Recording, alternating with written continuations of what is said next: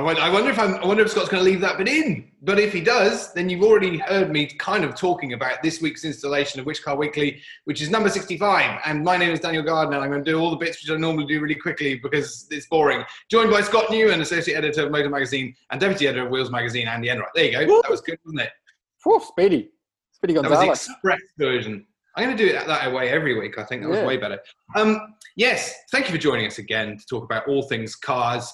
Um, it is the uh, it's the founder members. I'm very pleased to say back again for another installation.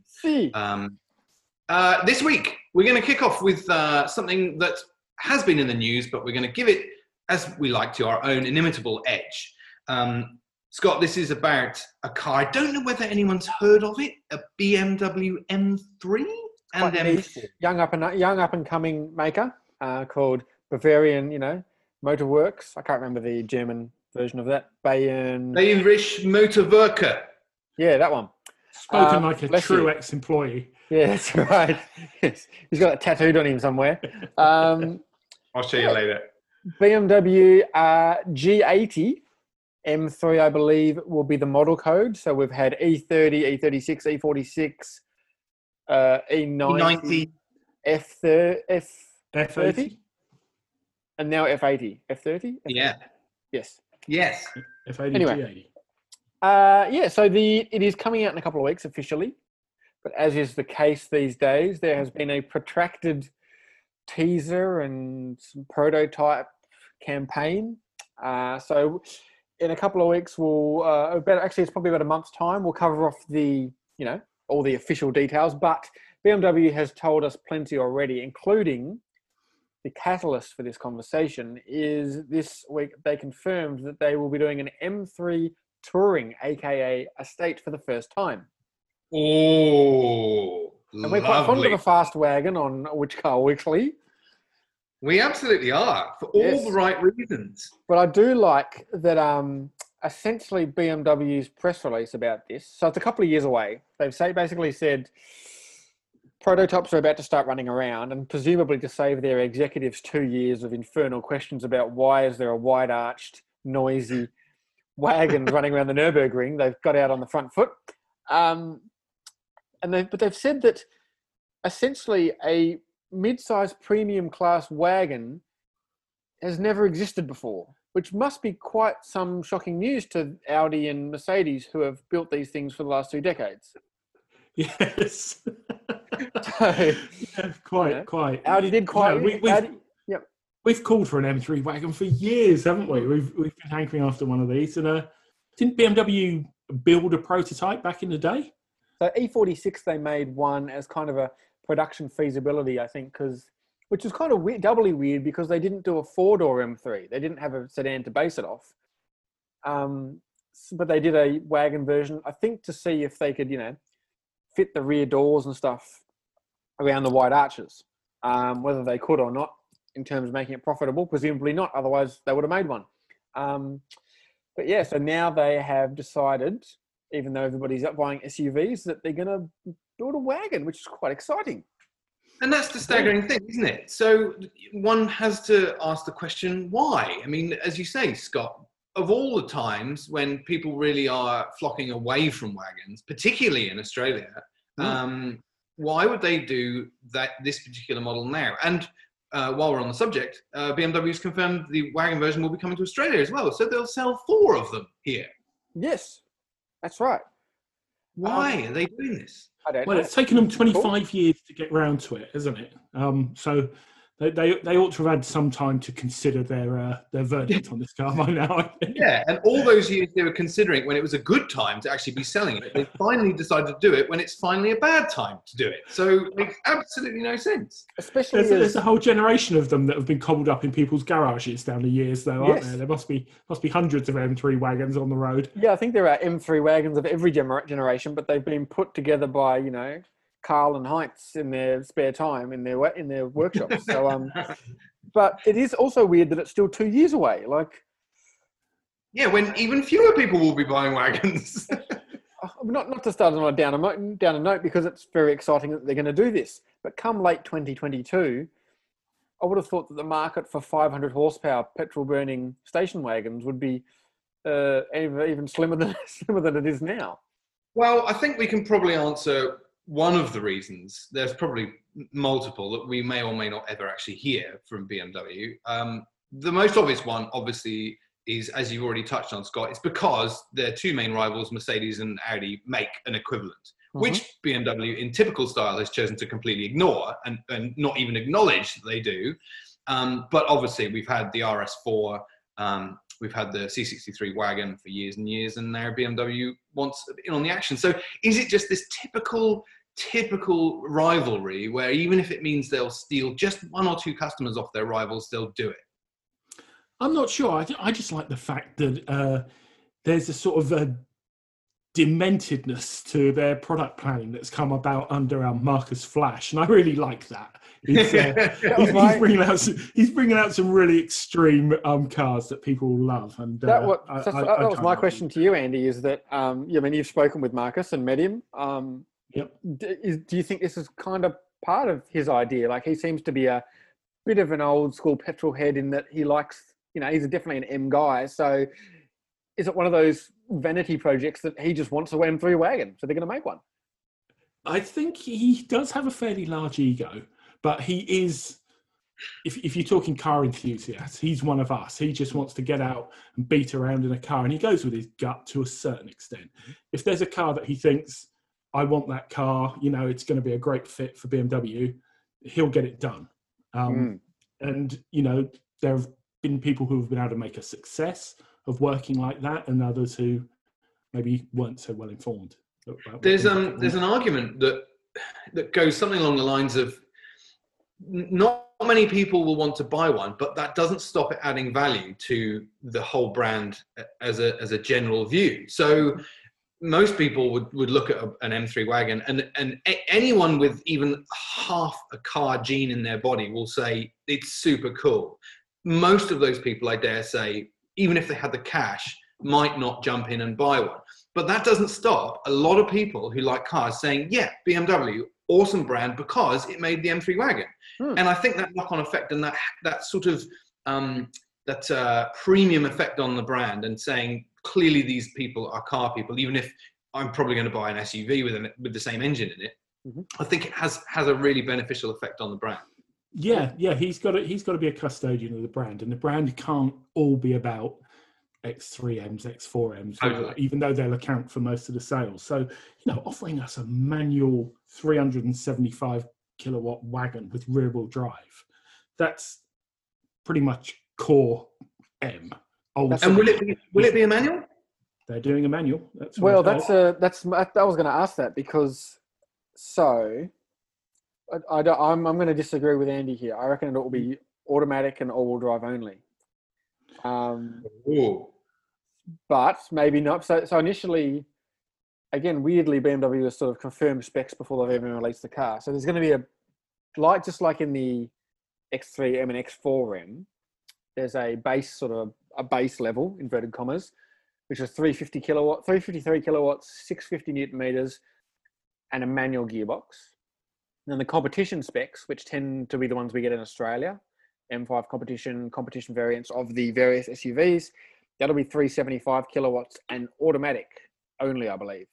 Yeah. Um, but what's weird is that I mean, remember that conversation we had with Markus a couple of years ago, Andy, that he was sort of you know battling around, batting around the idea that he couldn't do rear wheel drive if he wanted to. Well, they're all going to be rear wheel drive initially, apparently, and the all wheel drive will come later um, in the competition at least. So, I, I don't know. I, I suspect that given that it's down the track, maybe I'm wrong. Maybe I'm wrong, but maybe especially to go up against the Audi RS4, that they'll plonker uh, automatic. Yeah. And they, but I think a manual would certainly be a point of differentiation. I'm worried that, and I know the way BMW works with its kind of positioning of, of premium and pure vehicles. So we've had the M2 and the M3 Pure before.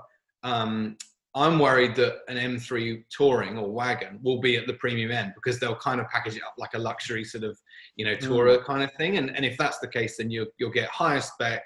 Um, uh, you probably won't get the manual. You'll get, you know, lots of extras that you might not. So I can't see, but can you imagine if they did a, an, an M3 touring pure? I mean, Yeah. that couldn't be much more suit, well suited to us. Although another question is that BMW manuals, I don't know, don't tend to be amazing. I mean, I haven't yeah, in most in most of the BMW M stuff. I'd preferred a uh, preferred preferred the dual clutch, and certainly would prefer an auto. Um, I just don't really like their manuals very much, but there you go. Maybe they're in, maybe this one will be an eight eight speed torque converter auto, yeah. auto in this car, won't it? So that's that's going to be a cool thing. And um, I'm glad they're doing no, both. Audi, rear and wheel drive. Yeah, Audi have had it on, you know, on their own terms in terms of that sub niche of four wheel drive, really hot wagons for so long. So mm. for BMW to give them a bloody nose and to offer the option in some markets of a manual, it, I think it's so cool. I think there's a um, there's something there's something slightly awkward in that if you do want a three series wagon with all wheel drive and lots of power and an S58 engine, you can actually go and buy one right now with an Alpina badge on it. So Alpina has rather beaten to them to the punch by two years because um, I don't know why BMW gave them access to that engine, but they clearly thought it was a good idea for some reason. So maybe they were using it to test the water. I mean, yeah, I don't maybe. know how well the, the Alpina um, B3 Biturbo touring is doing in other parts of the world, but certainly um, the one that we got briefly in Australia for a while was utterly sensational, and mm. and it did feel every bit like the M3 touring. I was hoping it would. So let's go back. Let's just trace the history of the M3 for just shortly, um, because or briefly rather, because if you were trying to predict BMW's point to step in with an M3 wagon, you would have failed miserably because the first the E30 was available as a coupe and a convertible only. Then E36 was first sedan M3 they did and a coupe and a coupe and a convertible. Then for the E46 they did they went only back to coupe and convertible, and then for the E90 they did sedan, coupe, convertible. So they've jumped around all over the place. They have. And and and now they've so you couldn't you couldn't sort of put them all on a graph or a, some kind of chart and go oh that's when they're obviously going to do it because they've added variants. Each successor to the M3 they've kind of put one in or taken something out and and I would love to get into their skulls and work out what the logic behind it is. Sure, is it just looking at the the demand situation? Because surely it wouldn't be. If that was the case, you just keep upping the number of variants or or submodels every year, wouldn't you, or every generation? Actually, they have this big they have this big matrix there where they can um, look at what they perceive to be the demand and also what they perceive to be you know the product life cycles and the manufacturing capacity for it so it, it all feeds into that um, and it's it's it's mind-bendingly complex mm. sure. i suspect actually there may be a fifth variant that i swear i saw it confirmed somewhere that or you know speculated somewhere with some information that an M4 Grand Coupe will come along. Um, oh, well, that makes perfect sense, and that would be would be sensible, logical, linear, yeah, trajectory of you know just adding more and giving BMW's customers many more options and choice because that's what premium car brands do. But then also, you look, we just had confirmation that the next generation five series touring isn't coming to Australia. Correct. Did I, did I agree on that? Yeah. So on the one hand, they're getting rid of tourings because we know that, well that makes sense. But on the other, they're saying actually we're going to bring an even more obscure and, and esoteric and niche version. Mm, I just that's the sad news because it's killed the Alpina B5 touring in Australia, which is very sad. So, oh, yeah, because they haven't homologated the car, so they can't bring it in. Um, so yeah, tourings down with tourings, except up with tourings. are you are you going to buy one over an Audi RS4 if it's got that horrendous great piggy snout on it though? Well, that's the other. No, no matter how good it is. I think I think I have a theory on this that it might actually look quite good on an, on the M cars.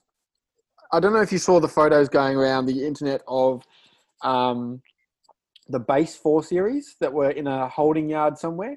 So that when they they brought out the um, press shots, they were all the 440i. So it had you know 19s on it, a bit of extra track and stuff like that. And even then, it was I didn't hate it, but it was certainly it was certainly bold. But if you put like narrow tracked 17s on one of those four series, oh my god, does it look gothamly horrific? But conversely, I think if you stick massive tracks on the thing, front and rear, 20 inches in them, big brakes, it might look, you know, darken them a bit, put them in a nice grey or a map, uh, you know, a nice black. It might look okay. I don't know. Maybe I'm just being falsely optimistic. No, I, I totally get that. And I reckon the other thing that kind of helps people, we need to view this huge grill very objectively. And the problem is, is that people look at it as an evolution of the kidney grill. And if you Mm. look at it like that, it kind of is a bit awkward and horrid.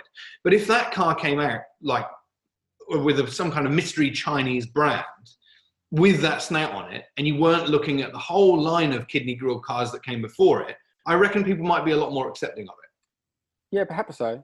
It's interesting that um, Frank Stephenson, the car designer, he did the, a lot of McLarens, uh, E53 X5, first mini, uh, the first new Mini Cooper. Um, he's got a YouTube channel. It's very, very interesting. Go and check it out. But he does a sort of reaction, you know, analysis video of the four series coupe, and he's not particularly he's not particularly kind on it, uh, while being as diplomatic as he can as a professional. But um, yeah, I actually don't mind the front of it that much. It's just yeah, I've got other issues with it. But I guess we'll see once um, once. But the other thing was that initially we didn't think that the M3 would get it because obviously it was a four series thing. So maybe the M4 would get it. But I think the word now is that all the M variants will have the big schnoz.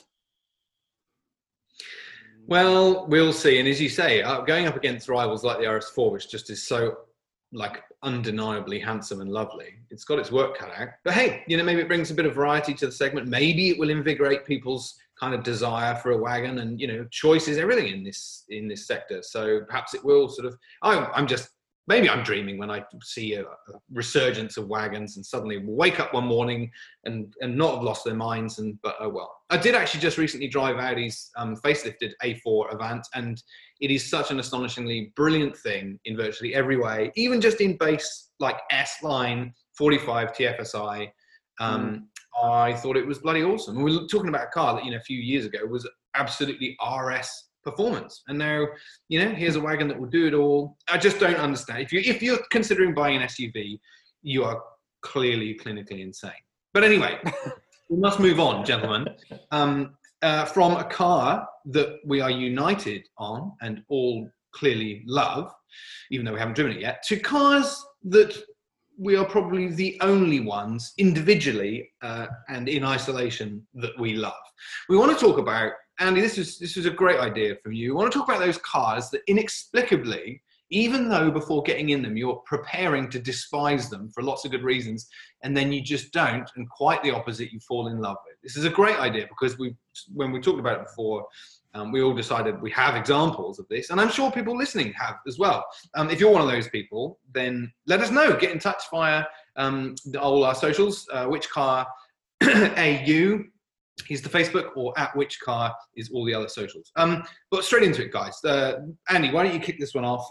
Um, cars that you meant to hate but couldn't. Okay, um, I'm going to start this off with uh, the Toyota Corolla Sportivo. Um, it was called T Sport in the UK, um, and it was introduced as kind of a rival for the Honda Civic Type R, and it was probably about 60% as good as a Honda Civic Type R.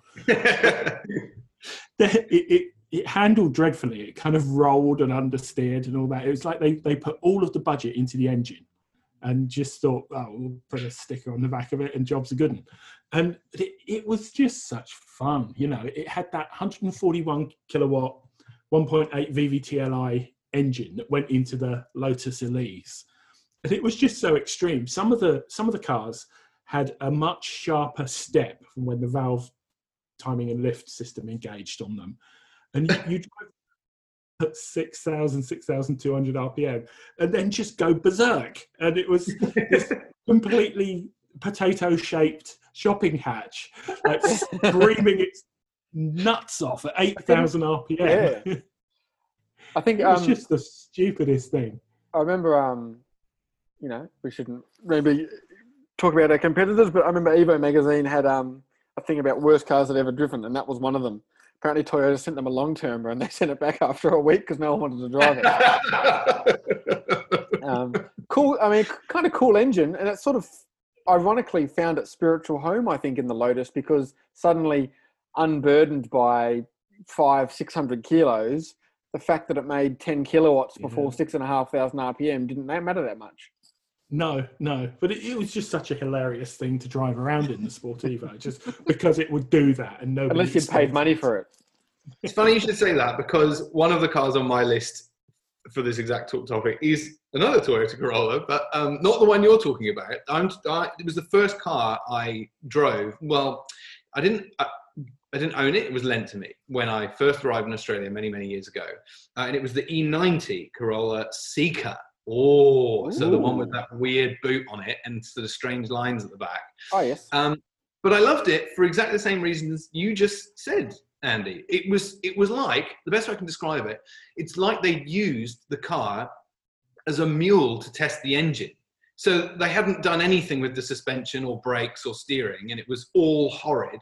Apart from when you got to the engine, and then it was like, why have they put this glorious twin cams, what 1600 cc fuel injected engine in this terrible car? but it, but somehow it made it totally lovable. You get in it, and you could rev its tits off everywhere, and it was just a glorious engine that would never miss a beat, obviously because it was a Toyota. But it was like they left it in the mule that they were testing just the engine. I'll continue on that weird hatch theme then. Um, I've got a, I've always got a soft spot for the Abarth, you know, 500, Abarth 695. And oh. you're talking about, like, you know, the driving position is all sorts of wrong. The ride sucks. Doesn't really handle properly. It handles okay because it's got big tires on it relative to its size. But every time I drive one, you just turn into some like either a rally driver or an Italian taxi driver. You just You, you can, yeah, you can only drive that like a giant bell end. Yeah, exactly. So no other way. every time, you know, it's one of those cars. Like objectively, our job is, you know, uh, you, you, drive it and you review it, and our job is to say what it's like. Um, and if inevitably it's not that good a result, but equally, every time we've got one, you're right. You just stick it in sport mode, axle tramp off every set of lights because you just feel like you need to drive it in a special state, and because it's not that fast. Um, you're not actually going that quickly. But it, it's also one of those cars. I think the sillier it is, almost the better it is. When actually went on the launch of the 695 Tributo Ferrari.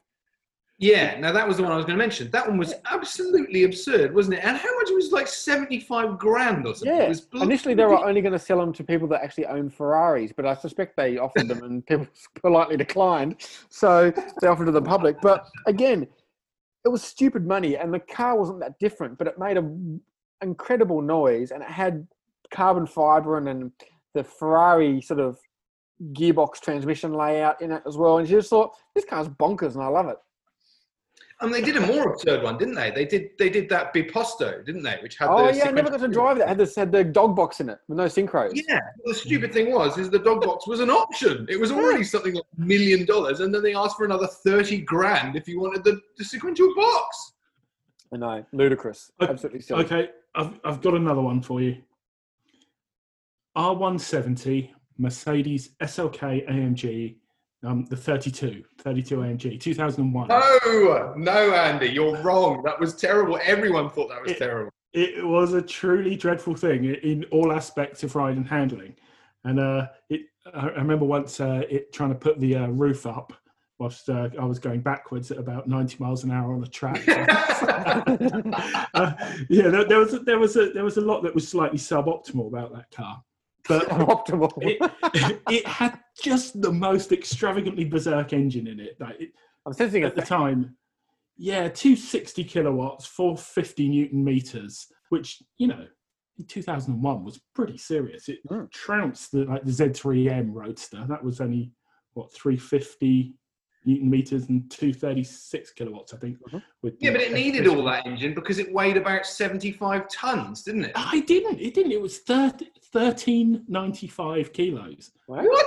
Really? Yeah, Oh, Yeah. wow. Um, You must have took- driven the one without all the ballast in it. it took them till 2012 to, to arrive, like 11 years later, to arrive at an SLK with a better power to weight ratio than the SLK 32.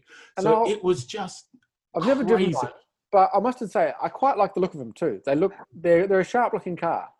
They're tiny as well. Mm. They are really sort of small. slab back so- end. It kind of it kind of worked in 32 Yeah. guys anyway.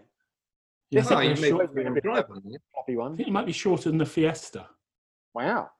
They are very, is very tiny. tiny cars. And uh, yeah, with Wow. all that engine in. Okay, another one from me then. Um, oh God, I don't even know what I should tell you. All right, I suppose we're PT Cruiser. Nissan Micra CC. I love it. um, worse than both of those. Proton Suprima S. What? I don't even know what that is. I'm sorry, everyone. It's a Malaysian sub sub eco- economy terrible hatchback with one redeeming feature. Uh, and I know everyone laughs when you say this, but it had Lotus tune Tune suspension. yeah. Sadly, No, the, sadly, the Lotus they benchmarked it on was a 1971 Elite or something. no, it's not Lotus copied suspension, Scott. It's Lotus tune suspension, right? So, uh, no, okay, that's slight, that's somewhat of a lie. It wasn't actually the suspension in isolation that I thought was so good about this car. What I liked about it, and it's kind of what makes it bad, is at the time it was kind of it felt like the oldest car you could buy as a new car, which Ah. I know sounds terrible, and it is if you're trying to sell a new car to people who want a new car. But what it gave me was the opportunity to remember what old cars felt like. You know, heavier steering, sort of something mechanical about the way everything worked. You know, some bits about its turbo engine that felt a bit like the old school turbo engines with a bit of turbo whistle and a bit of lag. And it was kind of, it was kind of nice to drive something new that felt a bit like the reasons we drive old cars still and go, oh yeah, my mm. old 98 BMW is lovely to drive because it feels a bit old. Well, here's a brand new car that felt a bit old already, So- and I kind of so- like that about it. So basically, every other manufacturer dealer should buy one of those and have it on the lot for customers to test drive before they test drive the car that they're actually going to sell. Because Your your plan and your theory is almost infallible if it weren't for one small point, and that is you, you can't buy one anymore because they were so bad. No one bought one, and Proton doesn't exist in Australia anymore. the other thing Yeah, is uh, Proton. just that Lotus Tune suspension. Like I get it, and you know Lotus do a good job, and that's why they get Lotus Tune suspension. But it's a bit like like if Eric Clapton tuned my guitar, I mean I can suddenly play like Eric Clapton. Like just because Lotus tuned it doesn't mean it handles like a Lotus. No, I, I I remember turning up at Hethel um, once to, to drive something or other, and uh, the the chassis tuning boys were sitting there looking a bit down in the mouth, and uh, I said to them, "What what have you been doing?" And uh, one of them sort of looked up at me and said, "I've got to drive that piece of crap around," and it was like the, the pickup, the um, the jumbuck, The that they called jumbuck. dumb- Oh, the the, jumper. the dumb, uh, yeah. and I, I remember today, one of them said to me, uh, they, they had the uh, the Lotus Europa, which was the Proton sports car that, that, that Proton backed out of, and said to Lotus, "Here you go, have this." And they weren't selling them, so they decided Proton had decided, in all their wisdom, that they were going to completely slather the interior in like pale brown leather to to increase its uh, showroom appeal. And uh, one of the guys just sat at me, yeah, and he said, if they think turning that thing into a bloody satchel is going to sell it, it's not. um, so, uh, Weirdly, I was looking at Proton Jumbucks uh, yesterday on car sales, and they're um, worth well. People are asking a lot of money for them, like you know, yeah, yeah, totally. So six, um, seven, eight thousand dollars good lord. Yes, yes, with a And lot of it- Ks. It's Yeah. like, it's- it's like some of us didn't see this coming or something. Yeah, um, Andy, you ran a really good story with Wheels recently, which was our favourite um, Utes, and you put it out to all the various journos and said, "What was your favourite Ute?" And anyway, I got um, a little bit disgruntled, as I frequently do, because Telf took the um, Subaru Brumby uh, before I had a chance to take it, which of course is against the rules because I own one and he doesn't. But then my next choice was the Jumbuck, and everyone laughed at me, and I'm like, no, like genuinely, car has a lot of appeal, and it's not its safety standards. I'll tell you that. for No, front wheel drive, isn't it? Yes, so you know, obviously nowhere near as good as the the Brumby, but still Um, something to like about it. So my my next car is like this is you know this is kind of crap cars we love. This isn't a crap car; it's quite a good car, but it's a Jaguar F Type R, the original one, and it's not a crap car. It's quite a good car, but it's a car that's sort of inferior objectively in every way to a 911. You know, like a 911 runs runs rings around it in steering precision and ride quality and performance, really. But I absolutely loved that car. I loved how I loved that it had a sense of humor. It would oversteer everywhere. You would, it would oversteer in your garage. Um, it had too much power. I'm always so sad that they. I'm sad that they turned it all all-wheel drive in Australia. I'm sad we don't get the new lower powered rear-wheel drive F-Type in Australia because that would be a wicked car. Um, always drove it, and you know, again, in a comparison, it would lose to a 911 in every every single day of the week. Yet, if I showed up with my own money, I think I'd buy one because I just loved it. I love the way it looks, love the way it sounded, and it handled like it was drunk. right. Talk about handling like it's drunk. My final pick is uh, another terrible dunger along the lines of yours. um, it's the Hyundai XG30 or Grandeur, as it was called here, from uh, 1999, 2005. Are you out of your mind? How is there anything, any redeemable feature about that car whatsoever? There aren't any. Um, no, oh. it's uh, it's you know it, would just understeer at the drop of a hat. You could understeer it in your garage. Um, no, it, it, was genuinely terrible. It had all this like plastic um, that was done up in chrome and it had leather seats that were either plastic or like leather was about a micron thick. Um, and it was it was trying really really hard and it, the handling on it was so inept that you could reach the limits of handling uh, just you could be, you could get out and walk basically and, and come to any harm but uh, that was i think that was the appeal for me that it, it was so terrible that you felt that you were driving it like something out of the french connection at entirely legal speeds in town. Like you'd come around the corner and it would screech and its hubcaps would fall off and all that sort of stuff. And it was yeah, it was just very very exciting for all the wrong reasons. But you know, excitement is excitement, and I'm I'm going to take it wherever I can get it. Dan, what's well, the last one? XG30 will have to be yeah, it's actually it's a good, an important point uh, that car actually in Hyundai's history because it was possibly the low point. You know, whenever we talk about you know, how, where that company has come from, you can point directly at that car and say that was the bottom of the curve. Now we're we're doing a lot better. Um, my final one is uh, uh, two generations ago Ford Transit. I know we don't talk about commercials really very often on Which Car Weekly, but I want to because that car was owned by um, a friend of mine who had a company, and for a short while I drove vans for him um, as a winter job. And because he was a bit of a petrol head, what he did was he bought the version you could get. He bought the biggest, most powerful engine, which had like the red badge, but then he coupled it with the smallest possible body you could have. So it was totally, it was a sports van. It was like a rear-wheel drive, like two, I think they had like a two and a half liter turbo diesel in them, which made quite a lot of torque um, weighed nothing, and so you took that thing out unladen, and it was it was properly like it was genuinely oh, that, that, that, was that the generation where they did the front wheel drive and the rear wheel drive. Yes, yes, exactly. Oh, yeah. oh God, I, went, I, I, got sent on the press launch for it. It's the only commercial vehicle I think. Uh, uh, apart from a little Mercedes sedan. But I went on this thing, and, and the Ford engineers were amazing. They got a front wheel drive one, and like in front of our eyes, they converted it to rear wheel drive. it took them about 10 or 15 minutes and they're all there like a pit crew. Like this yeah this massively like practiced operation. Down it came off the jacks and down the uh, front uh, drive of this hotel this five star hotel. We're all stood there around the floors and they mowed down a dog. Oh that's no good. It's terrible.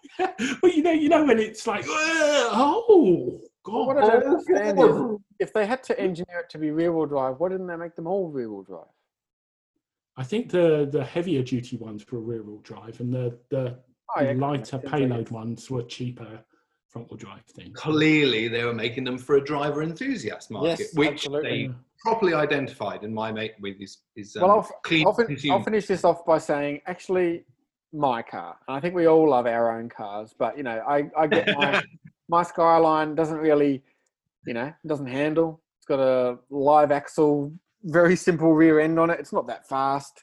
Um, you know, it's not that necessarily exciting to drive, but I just love its attributes over 10 years or whatever. I've got used to its little foibles and how you drive it. I'm sure yours, is, yours the same, Dan. Like you don't pretend your car's an M3, but it's you know how to drive it, and it's very enjoyable. Yeah, no, it's not an M3. It's better. It's the one that we're talking about. You know, the M3 Touring they didn't make. Well, this is the one they didn't make, obviously. Wow. You know, so anyone would drive my car and agree it is one of the greatest cars ever made. No questions. Fantastic. Very good. Well done driving the price up there. What? No one's, no one's going to say that about mine. Uh, excellent, excellent points. Well made, gentlemen. Um, thank you very much again for joining us uh, in these strange circumstances. Um, please do get in touch with us via whichcar.com.au. Uh, drop us a line, buy a mag, do any of these things. But whatever you do, please do take care on the roads. If you're fortunate enough to live in a state where you're able to keep driving, because in Victoria we're not. Think of us. And But before you go, before you go, Before we question go, for next week. I want you guys to think of what cars would be on the Australian car Mount Rushmore. So we've got four spots, four spots on the mountain of the most important Australian cars ever. We'll do this for other countries too, but let's start with Australia because we're in Australia. So spend the week thinking about which cars oh, would God. be on the Australian car Mount Rushmore. and it cannot be. AU Falcons. no, they have to be four different cars. That's So a brilliant that. one. Thank you. All right. Until next week when we will reveal the answer to this difficult question. Goodbye. Right.